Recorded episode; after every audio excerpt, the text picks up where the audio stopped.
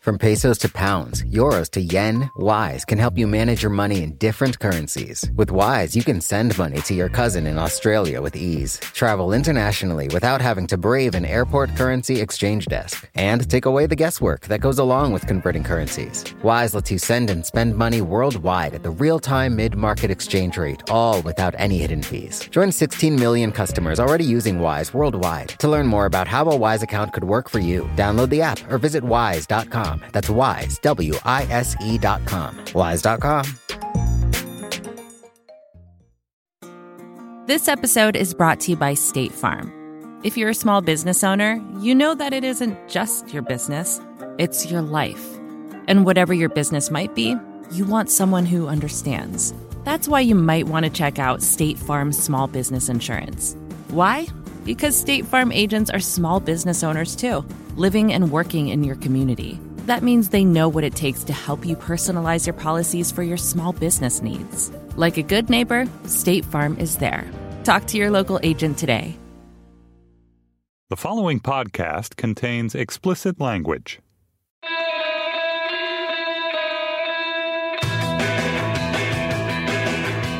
Hello, and welcome to another episode. Yes, another episode of The Ezra Klein Show. I am Ezra Klein. Thank you for asking. My guest today is Jessica Valenti. I've known Jessica a long time. She's a founder of the amazing blog Feministing. We started out in the early blogosphere together back when uh, blogs were young and everything was wonderful. And she's just written a really amazing book, Sex Object, which is a, a very personal memoir about being a woman and the tax that being treated continuously and in a million different ways as a sex object takes on uh, on you. It's a really profoundly raw and honest book. We talk about it a lot in in this interview, but you know, as someone who knows her well, it, it's in many places hard to read, both in terms of what it makes you reflect on in your own life and and and in hers. So I really do recommend listening to this, and I really do recommend reading this book, even if you don't think it's your thing. It um, it will sensitize you, or it did for me, to, to things that maybe you thought you understood, but maybe didn't feel very visceral. It's a very, reading it is a very visceral experience.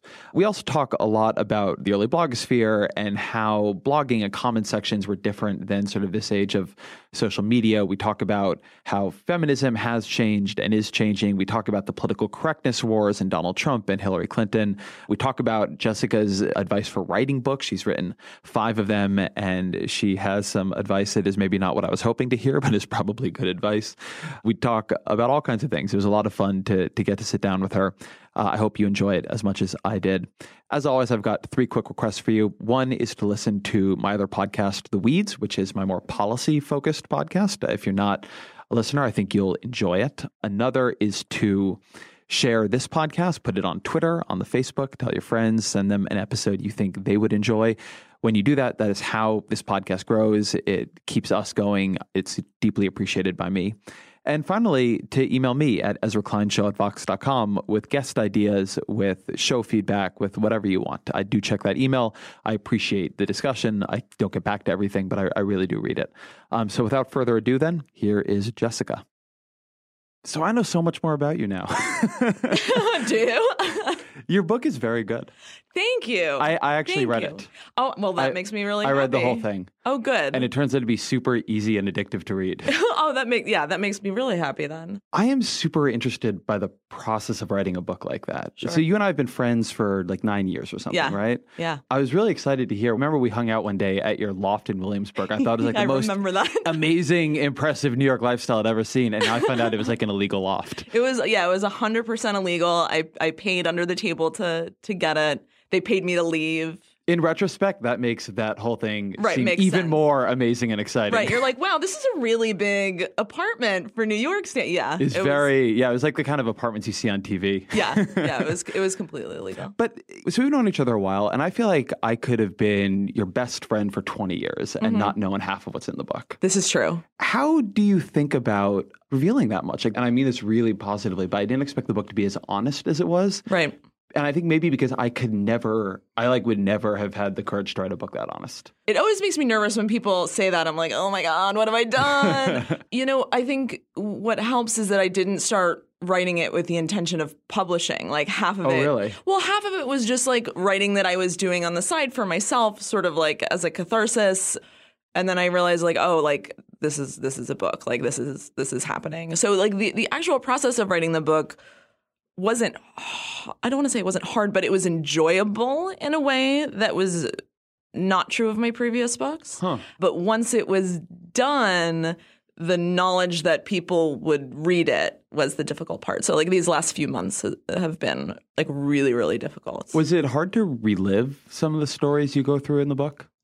No. Strange. I thought it I thought it would be. But no, I mean I was embarrassed at myself at some points or like a little bit ashamed of myself like with the drug use and and stuff like that, but it wasn't it wasn't difficult. But I think that like this is sort of a negative thing to say about myself, but I think that's in part like I still have a pretty third person view of my life and I think that that's true of a lot of women when you're talking about sexism or, or difficult things that you've gone through like you've sort of learned to take like a little bit of a dissociative state um, Did, did things it. feel? I was actually wondering about that in the book. Did it feel like that when you were living through it? Which is to say, Mm. there's a, a kind of when you read the book, you're both like the protagonist and the character who is acted upon. right And I wondered if that was a sort of way you saw it as you sort of recollected and tried to understand these experiences, or if at the time it, it, it felt like that. No, at the time it felt like that. I have really distinct memories in adolescence of thinking of myself as a character, like almost like seeing myself from the outside, like especially if I was like walking down a subway tunnel and like had earphones in my ear. It was like, oh, this is sort of like, you know, you're in a movie and like the things going on. It was very, it was very weird, which of course is just like maybe a strange personality idiosyncrasy. But yeah, no, I felt separated from it. That's super interesting. So let me actually, before we dive all the way into the book, Yeah, because yeah. I feel like uh, there's a ton I want to ask you about that, but I actually want to like situate us a little bit because Sure. not everybody in the audience maybe knows you as well as I do. Tell me about starting feministing Okay. because like that's how we know each other. We know each other from the early blogosphere. from baby blogging. back when blogs were great. Right, back when they were amazing. I had finished grad school and I was working at a nonprofit, like a mainstream women's nonprofit in New York, and was. Are you allowed to say what that nonprofit is? You mm, always are kind of like a mainstream women's I mean, it's nonprofit. n- okay. Okay, you don't That's- have to. No, no, no, it's fine. I don't really care. It's not like I'm ever going to go work for nonprofits again. It's now it is called Legal Momentum. Then it was it was called Now Legal Defense and Education Fund. So it was like the National Organization for Women's Legal Arm. They were two separate organizations, but shared like a board of directors. Got it. I had a, an entry level position, like communications assistant, wrote press releases, and Right. like did their newsletter and stuff like that. And it was just the leadership then did not treat young feminists very well. And around the same time, whenever a young feminist was sort of quoted in the media, they sort of went to the same two people, same three people again and again and again. And my boss at the time is a guy named Bill Scher, who I'm sure. Um, Oh, really? Yeah. You know, yeah. Bill also Scher, from the from yes, from when blogs Liberal. Oasis. Um, he he was yeah he's the first guy to ever give me a job. So he had hired me, and he was like, "Oh, you should really start a blog." I was like, "I have no idea." What that is, um, but but okay, and in What, what, give give me a year here. When are this we? This is 2004. 2004. This is 2004. oh, pff, I, I started my blog in 2003. Oh, go fuck yourself. Um,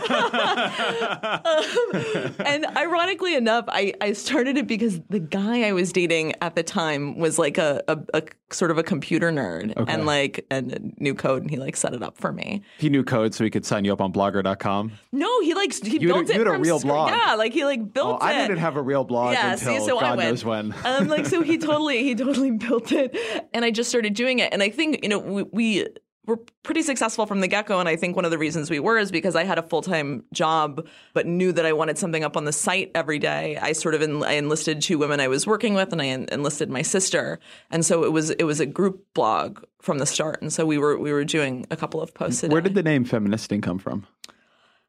I actually have a scrap of paper where like we were like feminister, like not, yeah, I don't actually think the ER is there, but it was all this fighting, like you know, uh, language. It was really interesting, and then you just see this word that's like feminist, I N G. So I don't remember the conversation that happened, but apparently we were brainstorming. And, and I on a piece assume, and, and you can tell me if this is wrong, because maybe you had a, a, a grand a grand plan. But I assume when you start this blog, as it was for a lot of us, it's kind of a lark. You're not saying, Totally. here's a space in feminism, I'm going to occupy it. right. But but what was your view of feminism at that moment for particularly for young feminists? Because you Yeah. mentioned that sort of the leadership of some of these groups maybe was not that did not treat young feminists the way Yeah. they should be, that there were only a couple young feminist voices. Like how did you see the the landscape at that moment?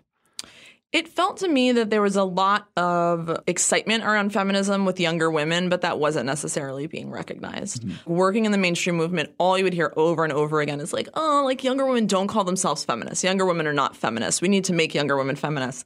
And I was like, like, we are. I don't know what you're talking about. I see younger feminists all the time, but I think because they weren't in those traditionally, those traditional spaces like going to a now meeting, they were sort of invisible. Mm-hmm. And that was sort of the the hope for the site was to create a space where younger feminists who like didn't necessarily have a platform, like weren't groomed by Gloria Steinem and had a space at Ms. Magazine, could write and and say something. And also the hope back then, like feminism was still very much the F word. There was like a lot of anti-feminist stereotypes. You know, a feminist is humorless, so we wanted something that was like sarcastic and funny and fun. I, I thought that was really a, again not knowing the sort of internals of movements from the way you did. But you guys from the start, and I don't remember exactly when Mm-hmm. I started reading, but just like had a really striking voice. I mean, I remember Yeah. this is around the time my younger sister, who ultimately is a was a women's studies major, went to college. And I was like, you have to read this Yeah. blog feministing because I don't know when I to, to maybe digress here for a second. One of the first blogs I read was just a blogspot blog called Demosthenes. Uh, it was named after the Ender's Game character, I believe, and. I remember reading that blog. It was just a blog about politics, right? Yeah. Just some guy or some woman maybe writing about politics.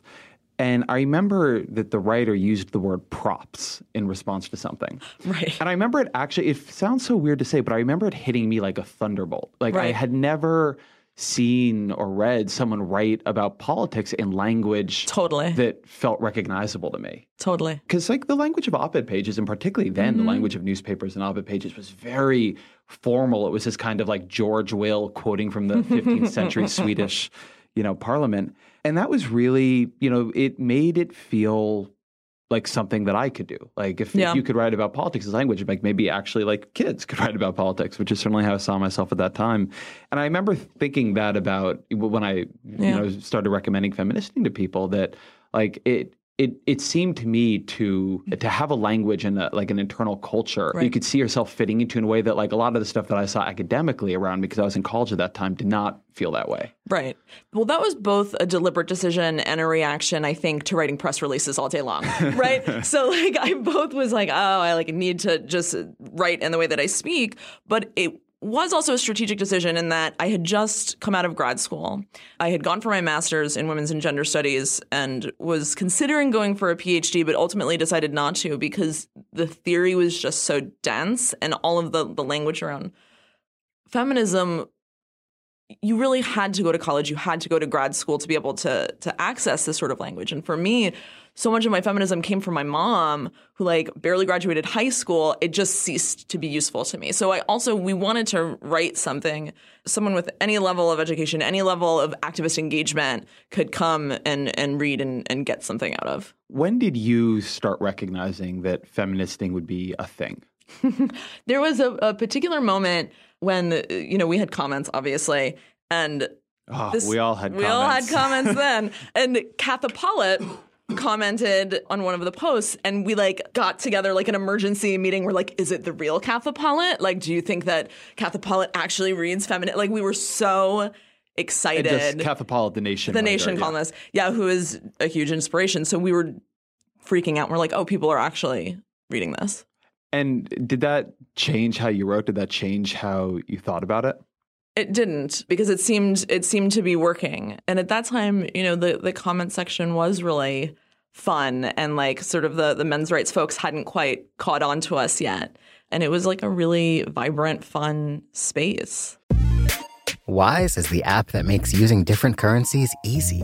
Need to send dollars to your cousin in Bali fast? Getting paid in another currency and don't want to lose out because of inflated exchange rates? Want travel money without having to slog through the currency exchange kiosk? Then Wise might just be your answer. From pesos to pounds, euros to yen, Wise takes the guesswork out of converting currencies. You can send and spend money worldwide at the real time mid market exchange rate with no markups and no hidden fees. In 2023, people sent over $100 billion worldwide with Wise. What's more, over half of those transfers got to their destination in less time than it takes to listen to this ad.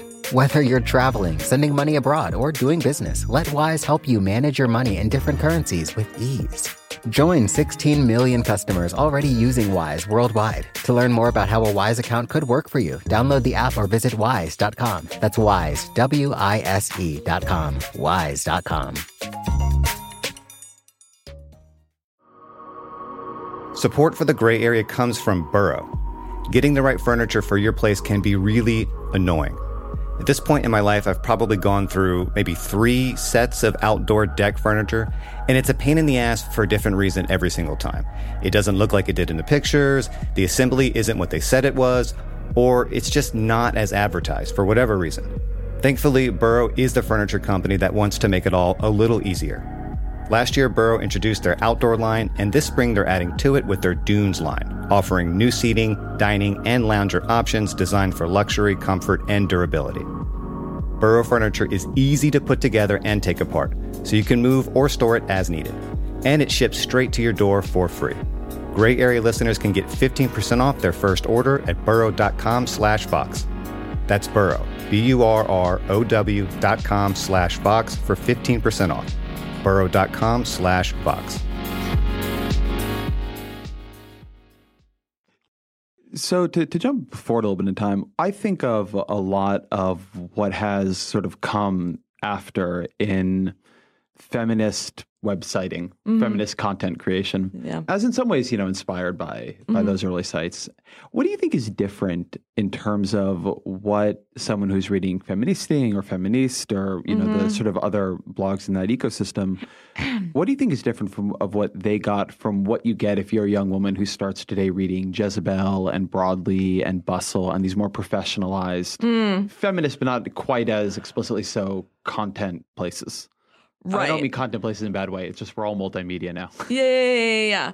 Well, I think what's interesting is like then feminist blogs were sort of like the insurgent like young writers and now feminist blogs are the mainstream and the insurgent like young activists and writers are on Tumblr and and Twitter and spaces like that. I think it's really interesting that a lot of these folks have grown up with feminism. I mean, the, the strangest sort of turning point for me was realizing that younger feminists saw me as part of like the mainstream establishment. Right. Right. And they're like, oh, but like you're like executive editor of feminist. I was like, what does that mean? Like I never got paid. Like we always, this was always a side gig still. Right.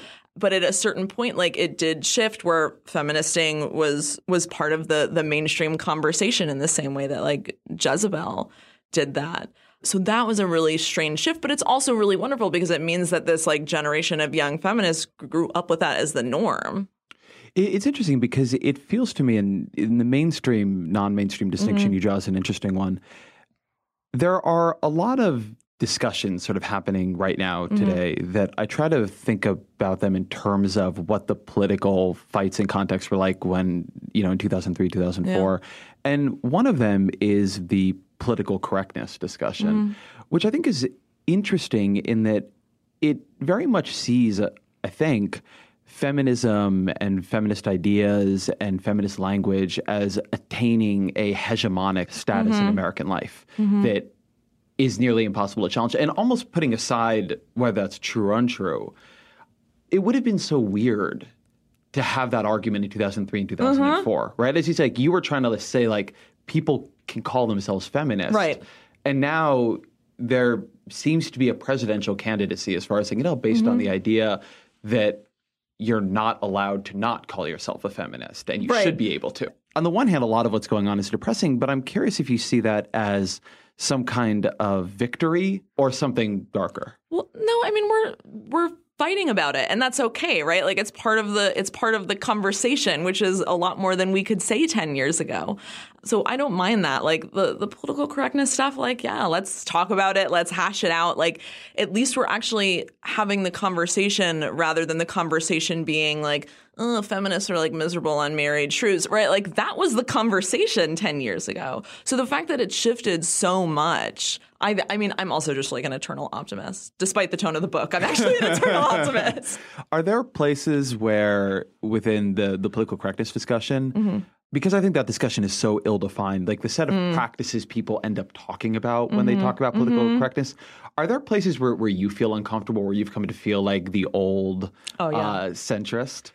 Of course, of course. But I think that that's part of the point, right? Like right. that's like the natural progression and evolution of things. And I should feel uncomfortable and I should feel like those young whippersnappers don't know what the hell they're talking about. Like I'm sort of okay with occupying that position mm-hmm. because I think that that back and forth and that argument is part of progressing the movement.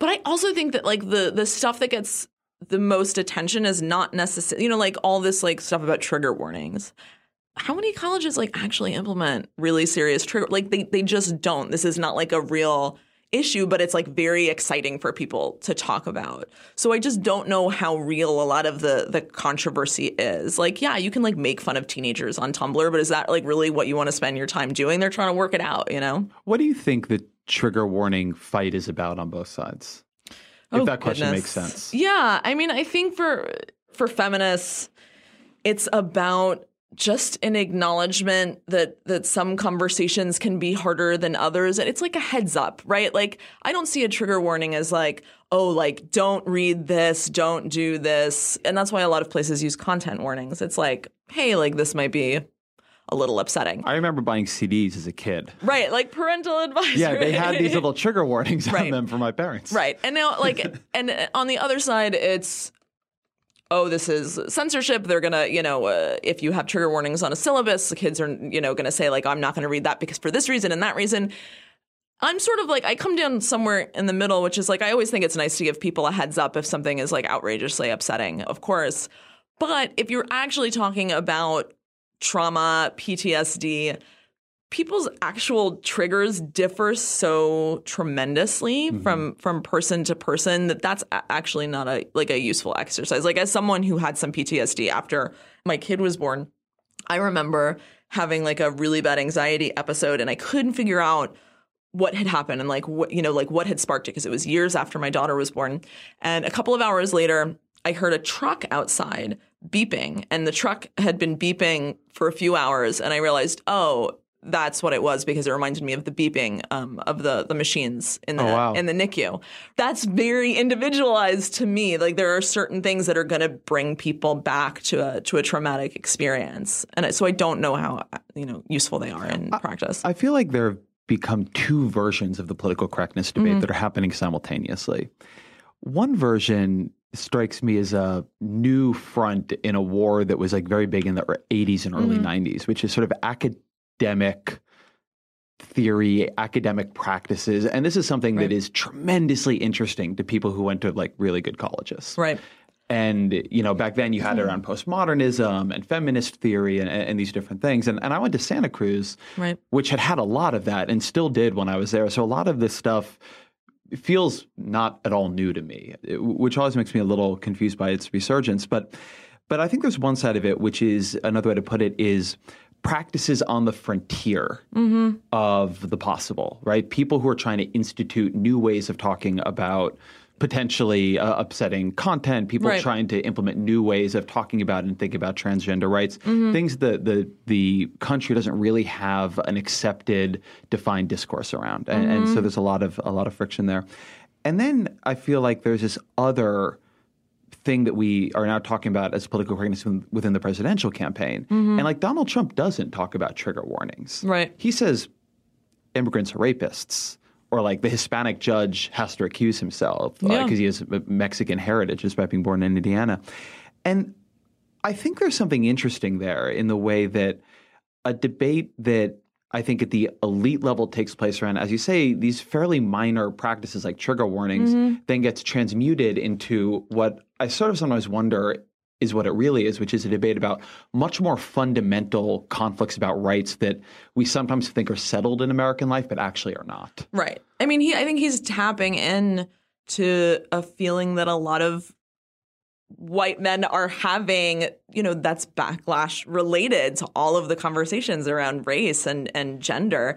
It's. Been, I mean, it's been totally fascinating to watch, but really, really depressing. But I also I feel like when I when I listen to Donald Trump, like he reminds me of like every dude in a comment section, except he doesn't have anonymity, and I think that that's what's so exciting to other people, right? Like he's saying like what all these dudes say in comment threads, you know, um, except like he's completely proud to say it and is getting a platform to say it.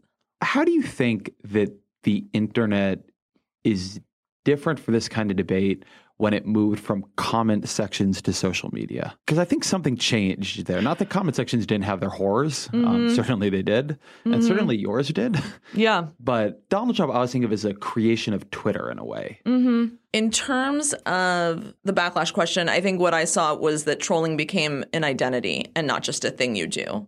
When it transferred from comment That's sections to social media, comments was just something that you participated in. Social media is is something that you are.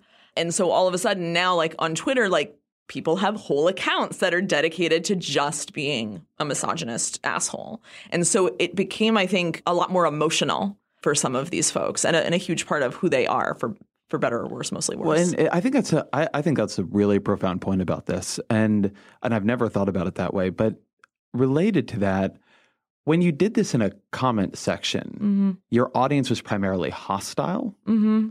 and when you do it on social media, your audience is actually primarily applauding you, right? Yeah, you're You- you're, creating, you're upvoted, you're creating, but you're creating your own follower sets, right? Because I mean, there are a lot of these trolls that have followers of other like-minded folks. You know, they sometimes direct. I mean, you have sort of troll celebrities. Right. And this is, again, I think, a reaction to feminist spaces being seen as the mainstream because then it allows these people to position themselves as like the oppressed minority in like a against the fe- terrible feminist overlords. I see it ag- again and again, especially on social media. Now, like the latest place, you know, obviously Twitter harassment is very bad and that's what everyone talks about. But the place that I get the worst harassment now is on Instagram. So I follow you on people. Instagram, Yeah. and it is so fucking jarring. Yeah. It's so much more jarring than it is in other spaces. It's well because it's like I'm posting a picture of my dinner Yeah, and someone's like, "Hey, cunt." yeah. It is. I, I've seen this happen a bunch of times. So it'll be just like the most adorable domestic like picture. And so Instagram is really the only social network I personally enjoy. Yeah. because it is it often seems like such like an easy like Totally. chill space you know the only thing you can do is heart and i, I mean Right. it really has built itself to be yeah. they don't allow you to broadcast right you Right. you know you actually you can't have things go viral in the way Yep. you can on other on other platforms and I, I think they've done that and really have kept a, a personal feeling to it and then and i've started having a bit of this too but i, I see it much more on, on your feed like when you put up some instagram is a place you get the most personal in still a semi-public Yeah. way or i shouldn't say you i do Yeah. and when that is interrupted, it feels very different. Yeah. I mean, I've not looked, I don't look at my Twitter mentions and haven't in five years. That's like, very I just smart. fucking do not. Yeah. I don't look at Facebook comments. I just don't need Yeah. that chaos Totally. in my life, like good or bad. Totally. But Instagram, it's like I expect, like, you know, my friends and family to comment. And when, when you Right. see it happen there, it is a different kind of thing. It's very strange and I think I think there's a couple of reasons for it. One is that a lot of the the trollish Instagram users are very young. They're like 13 to, to 17 whenever I like sort of follow their go back and look at their profiles. So I think part of it's that like they're young and they're making mistakes and but I think there's also something to the idea of on Twitter or in other places it's easier to like for my work for example to see me as like a set of controversial headlines Yeah. rather than a person. So it's like it messes with their sort of point of view about who I am. They're like, oh, like here's this person who's like a mom and cooking dinner or like having a barbecue with her family and like but she's not allowed to to be a happy you know married mother that completely is at odds with what I think about you know feminism. So to do an empathy exercise here, because you and I have probably listened to some of these same pieces where people go and like they talk to their their worst trolls and it's Yeah. just some like person. Yeah. If you were to try to give this a a sympathetic spin, right? If you were to try to ask yourself Totally. like what is what is happening here where folks are the hero of their own story, Yeah. right? Where getting on your Instagram and underneath a picture of like you helping your daughter blow out her birthday cake, Yeah. like just like a string of horrifying profanity. Yeah. What do you think is is there that should be, if anything, that should be understood as opposed to simply condemned? I mean, I think people are in pain. Like all of us are in pain in one way or another. Um, and I think that that some people don't handle that pain as well as others. You know, that doesn't mean that I think that like there's an excuse for it or that like some people aren't just terrible mean people. And i tend to think that that's true especially of a lot of like the older trolls. But with with younger guys especially and teenagers i think that they are trying to sort it out. Like they are trying to work out their feelings around masculinity and women.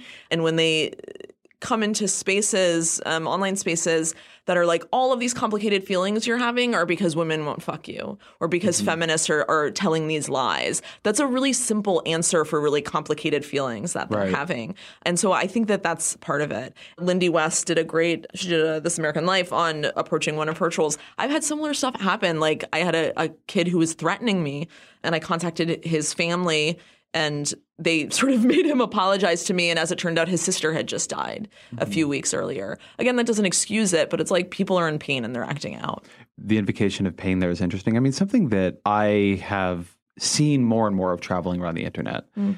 and and this is not from just trolls, right? This is from people who are talking, I think, in a less trollish way about political correctness and, and broader questions about the discourse.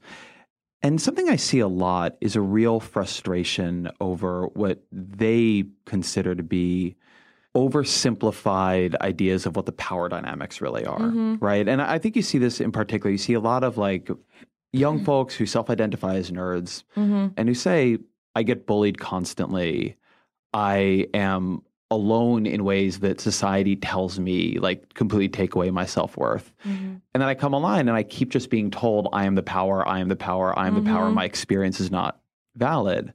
And how do you think about those kinds of overlapping power and lack of power? I mean, there's so many ways that we take and give up status in our lives. totally And sometimes we talk about it in one, but I, I often feel like a lot of that pain is motivated by people saying, like, no, you don't understand. Like, I am actually powerless and don't know what to do about it, or Right. feel powerless and don't know what to do about it. I think part of the problem is that we haven't found a way to translate the difference between like individual versus systemic power Yeah. and and the way that that functions. Not that I think we need to give people a break because like I don't people can be jerks. But I do think that we need to understand like it can be hard for people who are feminists, who are political, you know, like Yeah. to understand that. It was a really hard thing for me to understand as a person who felt relatively powerless to understand at a certain point like hey i'm writing books i have a big platform i have a lot of power like this is this Yeah. is you know not the same as it as it was that can be a difficult thing to recognize when in your everyday life you don't feel it so i do think that we need to do a better job sort of distinguishing for people but that can be hard to do when it's not a conversation but it's you know someone screaming at you online Yeah, it, is, I think, one of the things that feels most different to me the first five years as I had as a writer and like the last however many, six or seven, where then it felt like the people who were arguing with me or didn't like me, they wanted a response. mm-hmm. And if you responded, you could have a, a, a Yeah. dialogue. Whereas at a certain point, it flipped. And as you say, Mm-hmm. like I kind of became like a jumble of headlines right and that there's no way really to have a dialogue. And so, certainly, uh, I'll say only for myself that in a lot of these cases, I just shut myself off from it. Like, I just don't read the mentions or, or whatever it might be. yeah But on the other hand, you know, to your point, I also feel that that approach worsens the problem in some fundamental way that it makes me seem more aloof it makes me seem mm-hmm. i'm only speaking for myself here but it makes me seem more unwilling to hear dissent whatever and and i've my you know i certainly like read a lot of this stuff so i do hear it but there's something in there in, in terms of like what you end up feeling your responsibilities are to that conversation that's very hard to navigate i find Totally. And I'm sort of like what's difficult is I'm on the cusp of doing what you do and completely like shutting myself off to it. Like for a long time I've really held back from that because I do feel like a lot of my readers are younger feminists. Like I like having a mm-hmm. back and forth with them, but I do have to sort of navigate all this horror to to get there. And I do worry about like, oh, it's like now like she's too good like to even respond Right. or to like check her mentions, right? Like I get that. But the truth is that like anyone with a certain follower count or like public facing profile gets dehumanized to a certain extent online. Like you're not a per you know what I mean? There's Yeah. literally nothing I could say to some people that would make them satisfied with my response because I am literally not a person to them. I am a caricature of of um, what a feminist is. Right. No, I mean it's such an interesting thing. I remember it, it happened when I was at late at my in my job at the American Prospect, and I was. I think we used to call it fisking, right, in the blogosphere Yeah. when you like went paragraph by paragraph and attacked something like in like a super vicious way. And somebody who I did this to like emailed me and and they kind of said, "The people you attack read you now." Totally. and care what you think. And in a way that maybe is corrupting, that had a huge effect on me Mm-hmm. Because I realized like I had not thought of them as reading me. I kind of thought of this as for my little audience, Absolutely. not for the people. And it, and I, I realized like okay, like if I like one, if I'm going to be read by them, like I better be sure I'm being kind of fair to them because like Right. this can ruin my day. I'm sure it can ruin theirs. Right. You know, it was very strange for me to to make that transition, like from a blogger who did not feel like the people I was attacking would read me, and so did not really feel like they would care, and so did Right. not feel bound by normal laws of civility in, Mm-hmm. in, in the way you would talk to someone who you're actually talking to, and then to like then to ultimately end up on the other side of that myself. Um, which again is not something I'm lamenting. Like I'm, you know, I've Yeah, chosen sure. the career I have. Like I, and I'm and I'm happy for it. But it's just such a different thing to engage with or, or try to figure out disengage with. And to your point about pulling back, you know, for me, a lot of the reason I ended up thinking that was a good idea was just that in terms of serving the bulk of my audience, which is mostly people who are not tweeting at me, mostly people who are not, even the people who are nicely tweeting at me, Yeah. just mostly just readers, right, or or, pe- or watchers or listeners or whatever. I would not have like the capacity if I let all the feedback come too close. Like I would Totally. lose my ability to actually say the things I wanted to say and think clearly because I think the that amount of feedback. I've said this on the podcast before. I don't think human beings are built for that amount of feedback. Like whatever, we're built for communities of 300 people, right? Isn't that the line? I do not think we're built for the amount of feedback you can get now on Twitter and Facebook and Instagram and comment sections and emails. It's just too much. And I think you, like, I found myself anyway, like losing my own sense of what I thought or who I was or what I was trying to achieve other than turning the dial of that feedback away mm-hmm. from negative and towards positive. Mm-hmm. It's really difficult because, like, on a purely career level, it would be really difficult for me to just stop doing that. Like, right, like Twitter is the the biggest platform that I have. My publisher would be furious if I stopped checking mentions. Right, like I wonder what impact it would have on my on my writing career. But you're right. Like, I don't think that we're built for that. But in a strange way, all of that feedback and harassment, I think, was in big part why I decided to write this book now and like why it came out because I just got to that sort of crisis point where I was like, ah, like I need to do something with myself. So maybe in some way it was positive. What was the first chapter of this book that you wrote? You told me that some of this came about organically. You were writing for yourself on the side Yeah. as catharsis. What was the first chapter that emerged? It was line violence, which is the the first essay in the book, which is uh, about generational generational sexual violence in my family and my feelings about being a mom and sort of feeling powerless to stop the bad stuff that happens to girls from potentially happening to my daughters. So that I I had written that and it was actually a lot more depressing than it, than it, than it is now, which doesn't say a lot. Um, and, and I and I toned it back a bit. And I remember Andrew, uh, my husband, reading it. He's like, "Oh, he's like, this is this is really hard to read." And I was like, "I'm going to keep doing it." Was it was it hard for Andrew to read the book? I think it was very hard for him to read the book. I think he was proud of me and was happy that I was doing it, but he loves me and it's it's you know, I think that there's a, a lot of pain shines through in the book and so I think that that's hard to see mm-hmm. like knowing that your partner is in pain. And then of course there's just like, you know, some random stuff about him that was hard for him to read personally. Support for the gray area comes from Greenlight. If you're a parent of teenagers, you might be starting conversations about money management and financial literacy. So often, the best way to learn is to do. But when it comes to money, there can be real consequences to learning the hard way. That's where Greenlight comes in. Greenlight is a debit card and money app made for families. Parents can send money to their kids and keep an eye on their spending and saving. And kids and teens can build money confidence and lifelong financial skills. My kid is way too young to talk money with, thank God. But I have a colleague here at Vox that uses Greenlight with his boys, and he loves it. If you want to help your kids learn about money, consider Greenlight. It's a convenient way for parents to raise financially smart kids and for families to navigate this stuff together. Sign up for Greenlight today and get your first month free at greenlight.com slash gray area. That's greenlight.com slash gray area to try Greenlight for free. Greenlight.com slash gray area. Vacations can be tricky. You already know how to book flights and hotels, but now the only thing you're missing is, you know, the actual travel experience. Because is it really a vacation if you're just sitting around like you would at home? You need a tool to get the most out of your time away. That's where Viator steps in. You can book guided tours, activities, excursions, and more in one place to make your trip truly unforgettable. Viator has over 300,000 travel experiences to choose from. Everything from simple tours to extreme adventures and all the niche, interesting stuff in between. So you can plan something that everyone you're traveling with will enjoy. Real traveler reviews give the inside scoop from people who already been on the experiences you're considering, so you can plan with confidence. Free cancellation helps you plan for the unexpected. And 24 7 customer support means you can travel worry free. Download the Viator app now and use code Viator10 for 10% off your first booking in the app. Find travel experiences for you. Do more with Viator.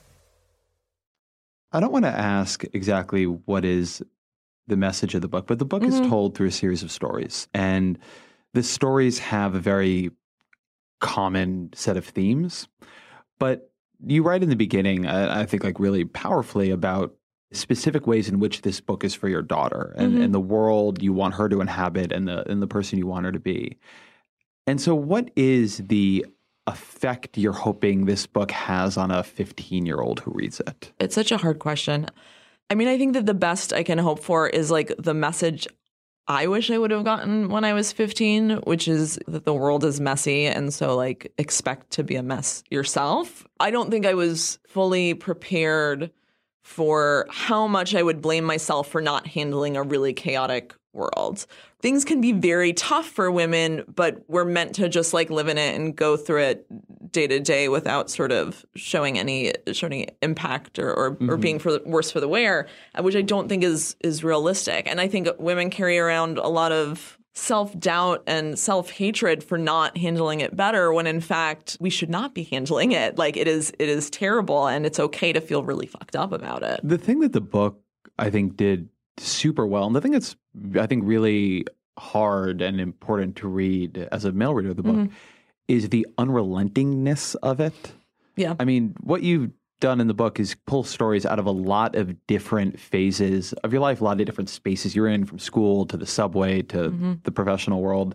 You know, things of varying levels of goodness or awfulness happen.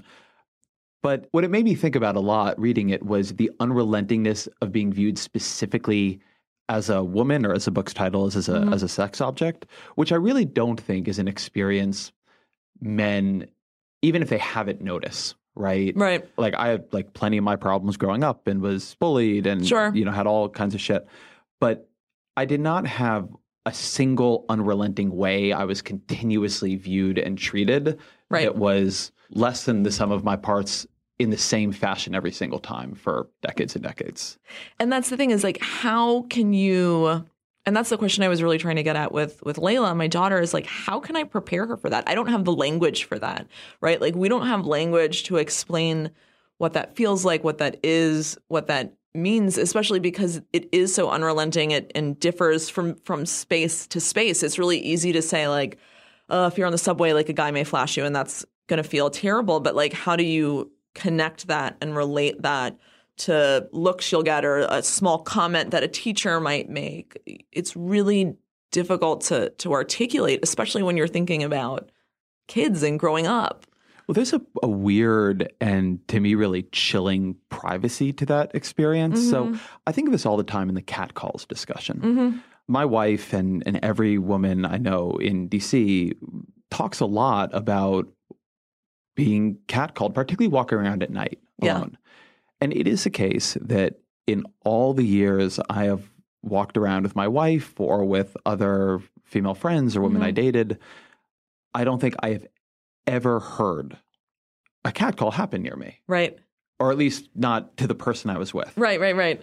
And the omnipresence of that experience mixed with the total, Total absence, absence. of it from Yeah. my life, Yeah. it w- has always been such a shocking thing to me. Yeah. One thing about it, and I think one thing about a lot of the moments in this book are they happen very privately. Yeah. Right? It's like something that happens in an instant on a subway. A- And it's one way in which I think, you know, it's something I've certainly been sensitized to in recent years, but how much of this I just don't see, men just don't see. It's not like you see the world and you're just, Mm-hmm.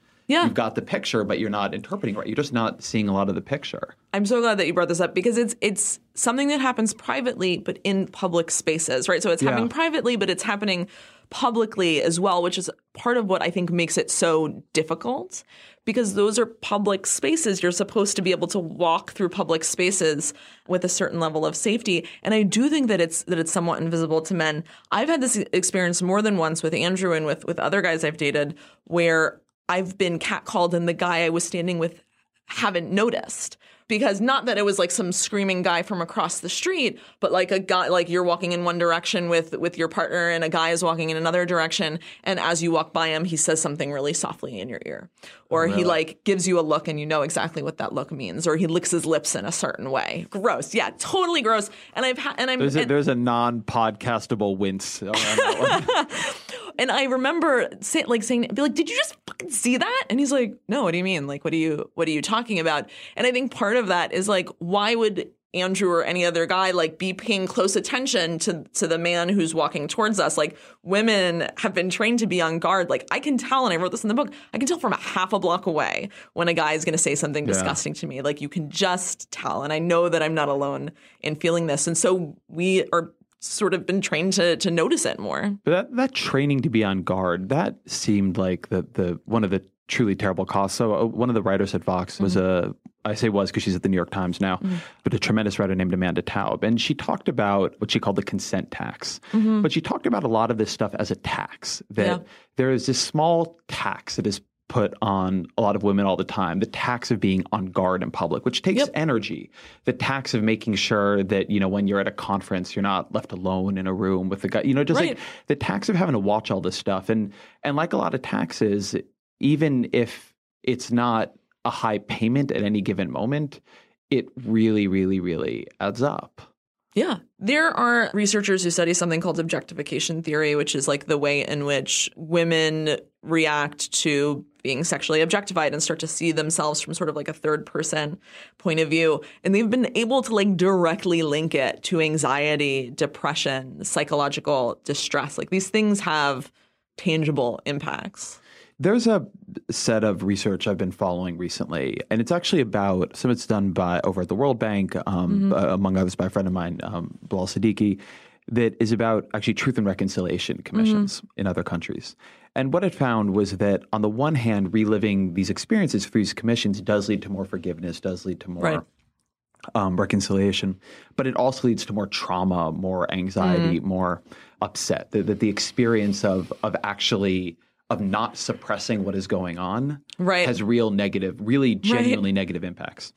And I, I wonder a bit about that in terms of this discussion. Something that is, I think, has really happened in the last, let's say, 10, 20 years has been a sensitization of, among other things, very specifically, women to what's going on, right? Seeing this stuff is not normal, it's not okay. Mm-hmm, mm-hmm. And I wonder if you think that, not at all trying to say here that it's not good that this stuff is being called Sure. out and made clear, but that the experience of having to see it as like a real thing that is being done all the time, do you think that has made it harder? I think in some ways, yes, but in most ways, no. I mean, I think that, yes, it's always going to feel painful to talk about these issues to to to relive them, but it's much better to do that in a group, right? And not Mm-hmm. feel and not feel alone about it. And I think that that's why like you saw that hashtag yes all women take off Yeah. in the way that it did because I think for a lot of a lot of women and I've heard this a lot from older women who I've spoken to. It was just because it was not something that you talked about, they thought it was something that was wrong with them, that they were like attracting this sort of behavior in a way that other women weren't. So I think that the act of talking about it can be incredibly helpful on a more sort of like existential level, maybe not like in that moment. And do you think that the act of talking about it and calling it out more and having it more as part of the discourse Mm-hmm. is changing anything about it? Is lessening it? I mean, do you? I, I guess a different way of putting the question and a more simple one is: Yeah. Do you think this stuff is getting better? Not laws, but actually the way it is to be a woman in high school. Not yet. I mean, I think what we're seeing right now is like a lot of women are telling their stories. I feel like we're in the midst of the the backlash to their to those stories, where a lot of people are like talking about women only writing first person essays and this is so frivolous and this is so superficial and women should be writing about more serious stuff as if women's experiences are not serious and important. I do think though we're going to hit a, a tipping point with it. And I am starting to sort of see that in high schools and like it's a it's a small thing, but I think it's sort of crazy. Like just watching on Tumblr the amount of high school girls who are like protesting their dress codes. Which is like such like it's like one very specific issue, but they get it. They're like protesting in a way like where they really get it, where they're saying like my body is not a distraction to a boy's learning. What's a distraction to learning is a girl being pulled out of her class and made to change into a like a sweatsuit mm-hmm. because you can't handle seeing like some bare shoulders. So I do feel like things are getting better, but just in a slow way. You brought up Tumblr a couple of times, and it's something Yeah. that we've I've not talked about on the show at all. In part because I don't feel like I fully understand it myself. Nor do something that happened, maybe nobody does. Something that happened the last three or four years, as far as I can tell, is that Tumblr has become the locus of a lot of what gets grouped as these social justice Totally. conversations. It's a space that happens, I think, outside. The media is pretty good now at watching Mm-hmm. Twitter, pretty good at watching Facebook, and has no idea how to watch Tumblr. I mean, Yeah. some places like BuzzFeed Yeah. are pretty good at it, but but a lot of us aren't. Why do you think Tumblr has emerged in, in this way, and like, what should people kind of culturally think about it? I mean, I think it's because people are not watching it as as closely as why teenagers love it so much, and it has the the power that it does. People should watch it because that is where where young people are learning about these issues. Ask a group of like teenagers or even like college freshmen where they first learned the term rape culture. None of them will say school. They will all say Tumblr. I've asked this question again and again. Like this is the entry point to the conversation for mm-hmm. them. So if we care about what that conversation looks like and how that conversation is being shaped, then we need to be there. To go back to the question a second on the other side of the are things getting better, what have you thought watching the Hillary Clinton campaign? Oh, so many things. So many things. I mean, again, being an eternal optimist, I'd like to think that, you know, her running against like basically like a misogynist supervillain will do something to open up the, the national conversation on gender, hopefully in a way that is a little bit more nuanced than in 2008 when the conversation was really about like much more explicit sexism, right? It was like the iron my shirt and the her cackling laugh. Mm-hmm. The conversation was like trying to make people understand that that was sexist, and now it's about sort of the more insidious sexism.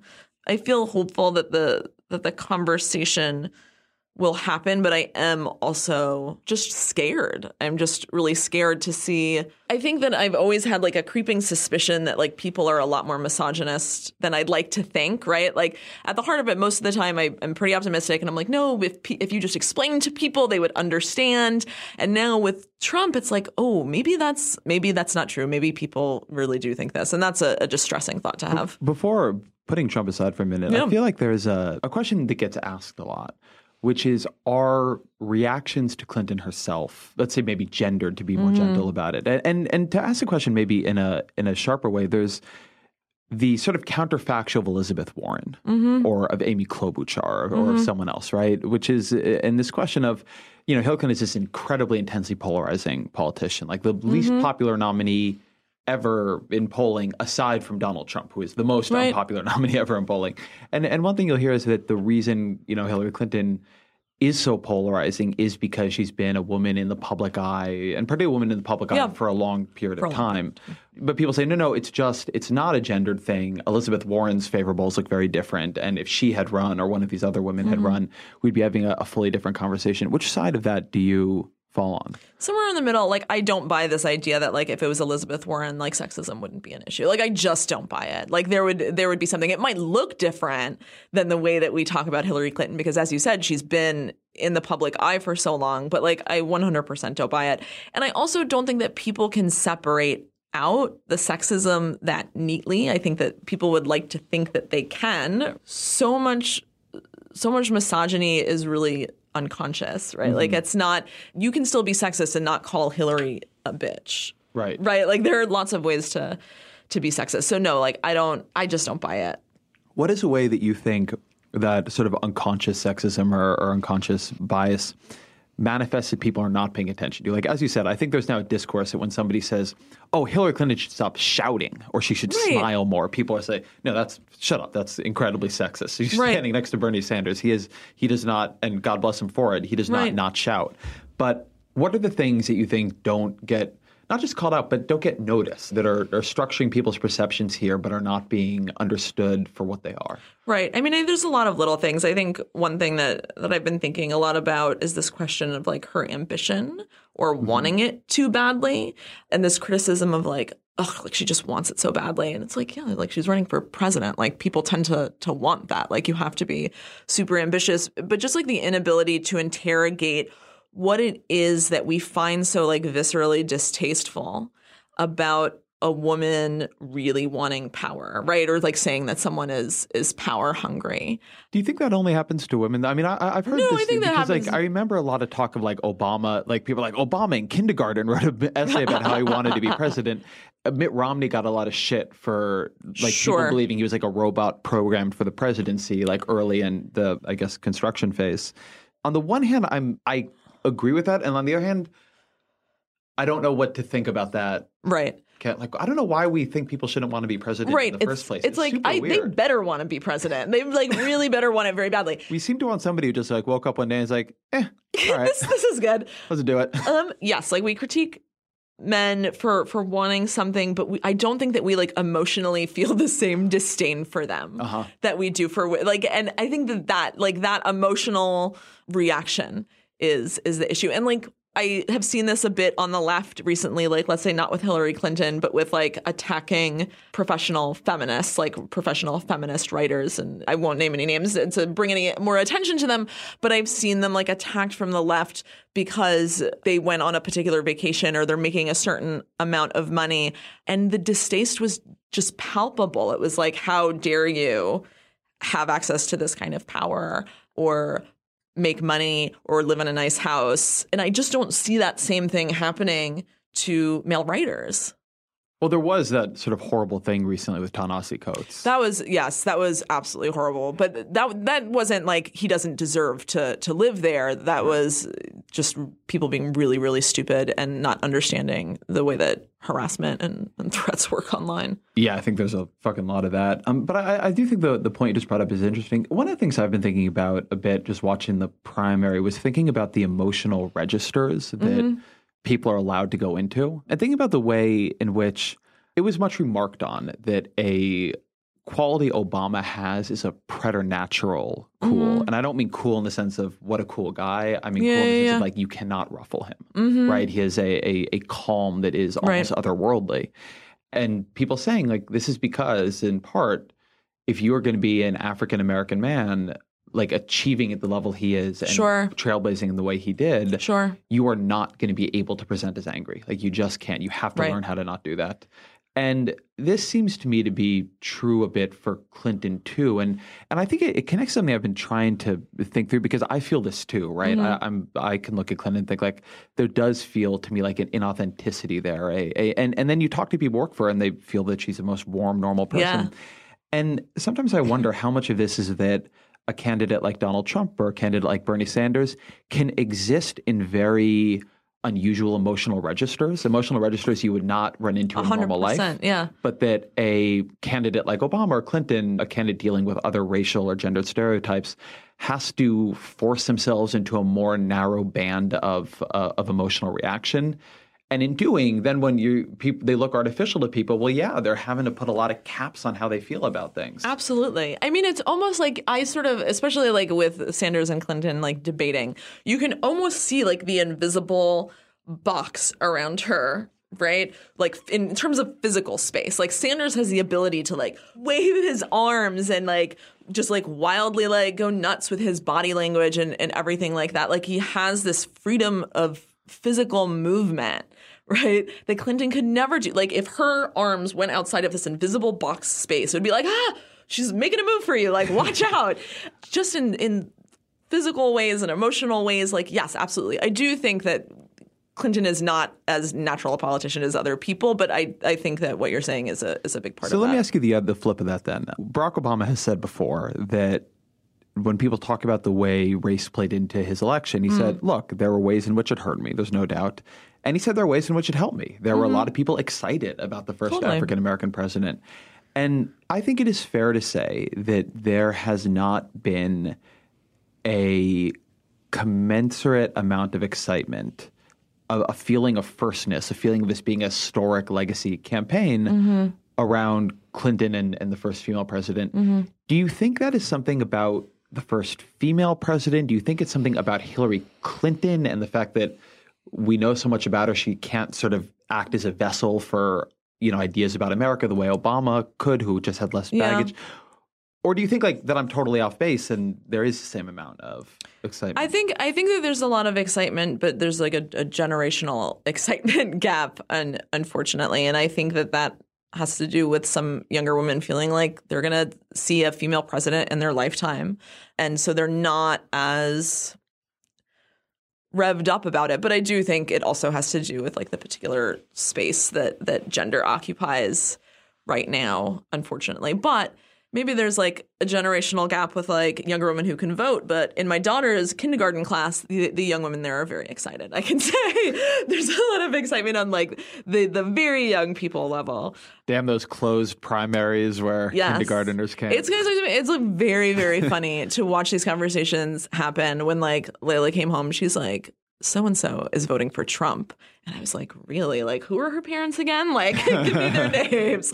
It is sort of strange to watch, but I come from like a strange point of view on it because I voted for Obama in 2008 and I didn't feel that sense of excitement around around Hillary and I wasn't thinking about the first female president in the same way that I am now and I have no idea if that has to do with uh, my political progression or my age. I think it's probably the the latter. I'm getting a lot more impatient and ornery um, as I as I close in on 40 and so yeah, I mean I would I would like to see more excitement. Do you think that there is how much of this do you think is systemic and how much of it do you think is particular? Do you think if Mm. this had been the candidacy of another woman, a woman who maybe burst onto the scene more recently, like an Elizabeth Warren, we would see more of that? I just don't know. I don't think so. I mean, I think part of the conversation I'm seeing happen right now is this idea that part of being a good this is just like one conversation that's happening. Part of being a good feminist is like not seeing gender, right? Um, when you're voting, which feels really short-sighted and and strange to me. What would be the walk me through that argument a little bit? Well, just meaning that a real feminist vote is for the most feminist candidate, regardless of mm-hmm. gender. But from my point of view, you know, taking gender into account when you're voting and the abysmal political representation that we have when it comes to women is a really, really important part of of politics as well, and not like a soft issue, not like a superficial issue. It's not that I'm like vain and want to see myself reflected in a powerful position. It's a real political issue. Like on on the world stage, we do terribly. Like we have terrible political representation when it comes to women. That is a real issue. But it's been really interesting to see uh, making that argument and having people take that to mean gender is the only issue I care about. So if you care about gender at all, it must mean it's it's the only thing that's driving you. So you've written how many books now? Uh, this will be my fifth. What is the best advice you've ever gotten about writing a book? Oh goodness. Well, this is the the, the best career advice I've gotten, and I've taken this to heart when writing a book. That anything worth doing is is something that's going to make you feel like you're going to throw up. Cool. Um, yeah, which, but which has has has been true.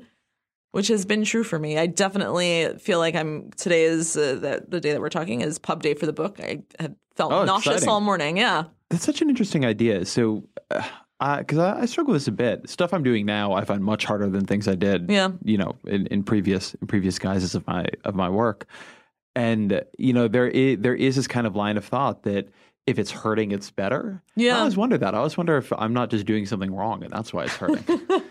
No, I think it, like I think if you're challenging yourself, like you should be uncomfortable, like even physically uncomfortable mm-hmm. when things get too easy. I mean, maybe this is not like it- depends on what you're trying to accomplish. Like perhaps this is not like the best work-life balance advice, right? It's like, "Oh, make sure you're always feeling a little uncomfortable and a little on edge." But it's actually pr- like whenever I feel comfortable in a position, it's when I'm not like doing my best.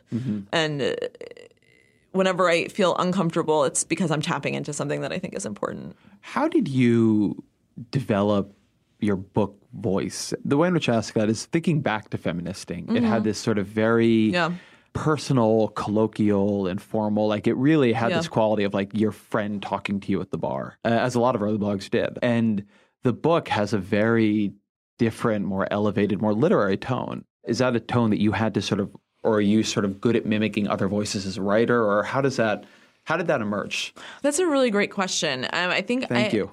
you're welcome. I think I have been writing informally for so long, and like now it's so funny. Like if I go back and like uh, I was at a college recently, and they asked me to like read from Full Frontal, and it was just painful. Like it was just the most painful experience. I was like, ugh, did I really like talk and write like this ten years ago? This is terrible. So I think it's you know just in part being older, and my voice has has changed. But I was actually really lucky. Like part of the way that the sort of tone for this book came about was um, I was writing a food column for the Toast, rest in peace, and The fucking dream, writing about food. I know, right? I was like, well, the, you know, Mallory and Nicole contacted me. They're like, we'd really love you for you to write something for us. I was like, will you let me write about food? and to their credit, they're like, sure, no problem. Um, so I started writing this this food column, and because my relationship with food is so much about my relationship with my family and, and my mother. It just tapped into something really different for me. Uh-huh. And so the writing was different. And through that column, which was pretty short lived, but I was really glad to do it, I was able to sort of stretch those muscles a little bit. And when I did, I got, it felt scary to me because it was definitely a different kind of writing, newer for me. But the reaction I got was so supportive and so great, and people really liked it that I decided to just like go with it. when you think about how to allocate the time you can spend reading because you have a family, you have a job, you have speaking, you have all these things, Mm-hmm, Yeah. and then you can read Twitter, you can read newspaper articles, you can read um, books, you can read uh, magazine pieces. There- There's how do you think about allocating the time you have to learn new things through reading? It's funny that you that you say learn new things because I was going to say most of what I read are books that I've read a million times. Oh, really? over. Yeah, I do a lot of I do a lot of fiction reading, and I've had like the same you know five or so books on my nightstand, and I just reread them over and over and over again.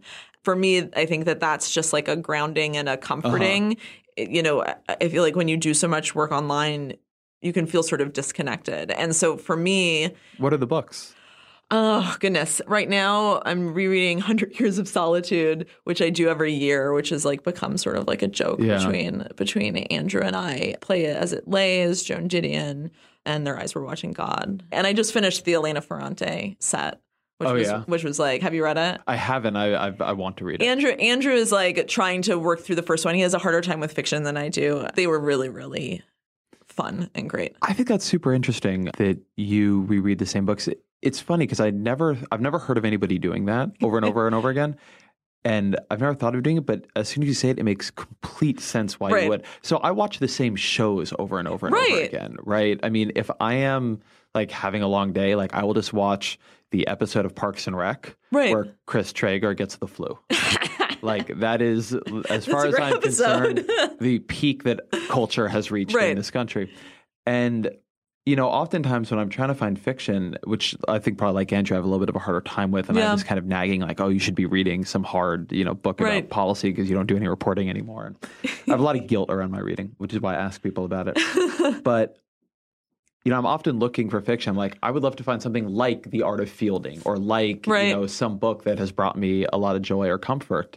But I don't remember these books. Like, I should just read them a bunch You of times. just should just reread them. It's really nice. It just feels very it just feels very comforting and really comfortable and like relaxing to me. But also, you reread like classic greatest hundred books of all time, sort of like that. I, I feel like that's that almost a cop out. Oh, but it's not. But those are the books I really like. I'm like trying Like, to think of really what else that are not like. If you go to your house, it's like one Raymond one day I'm gonna like come over and it's gonna be like Dean Koontz and it's gonna. well, listen, I was an. I was an English major, right? Like I was like an English major nerd, and I was a this is uh, not embarrassing, but I was like a Shakespeare nerd. Like Oh, really? I like focused on Shakespeare, so like you'll also find me doing a lot of that reading. But I think that that has to do with I also did a lot of acting in high school, and so like I like the the almost feeling like you're reading out loud, and plays are reading plays are really good for My that. wife was also an English literature major, and it makes me feel so uncultured. That's what Andrew says, and I'm like, you went to Harvard, I went to SUNY. Relax, like you know. I also am married to someone who went to Harvard, and I also went to a public college, and I feel very uncultured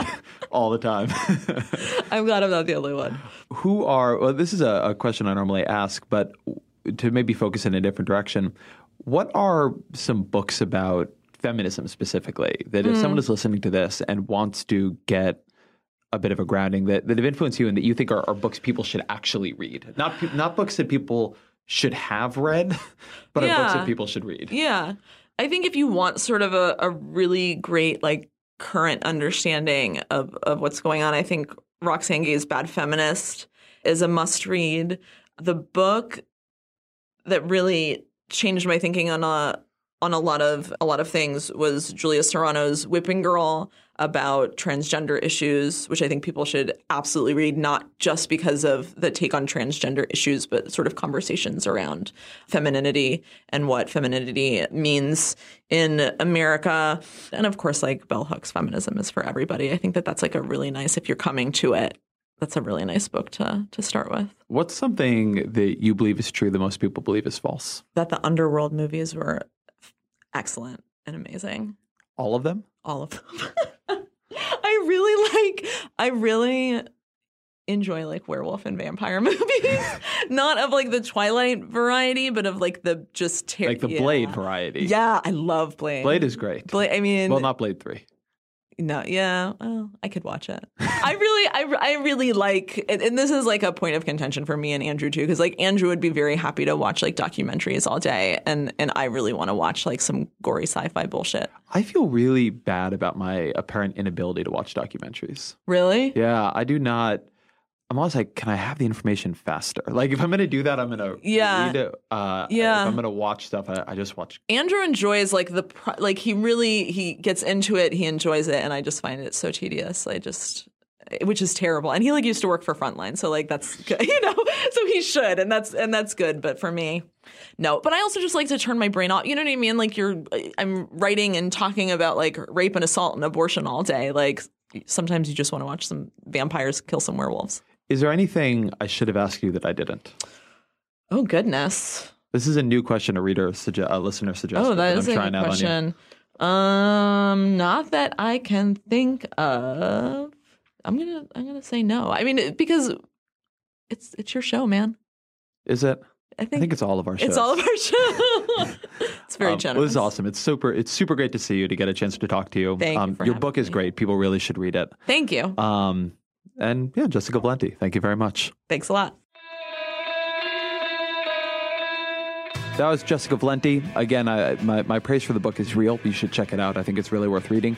I appreciate the time she was here. Thank you to my producer, AC Valdez. Thank you to Panoply and Vox.com for putting on this fine show.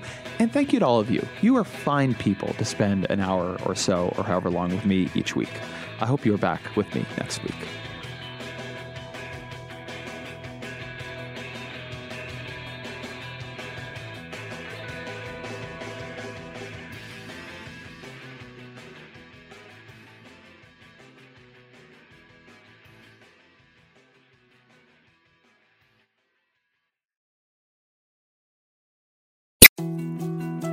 More to dos, less time, and an infinite number of tools to keep track of. Sometimes doing business has never felt harder, but you don't need a miracle to hit your goals. You can just use HubSpot because their all in one customer platform can make growing your business infinitely easier. Imagine this high quality leads, fast closing deals, wildly happy customers, and more benchmark breaking quarters. It's not a miracle, it's HubSpot. Visit HubSpot.com to get started today.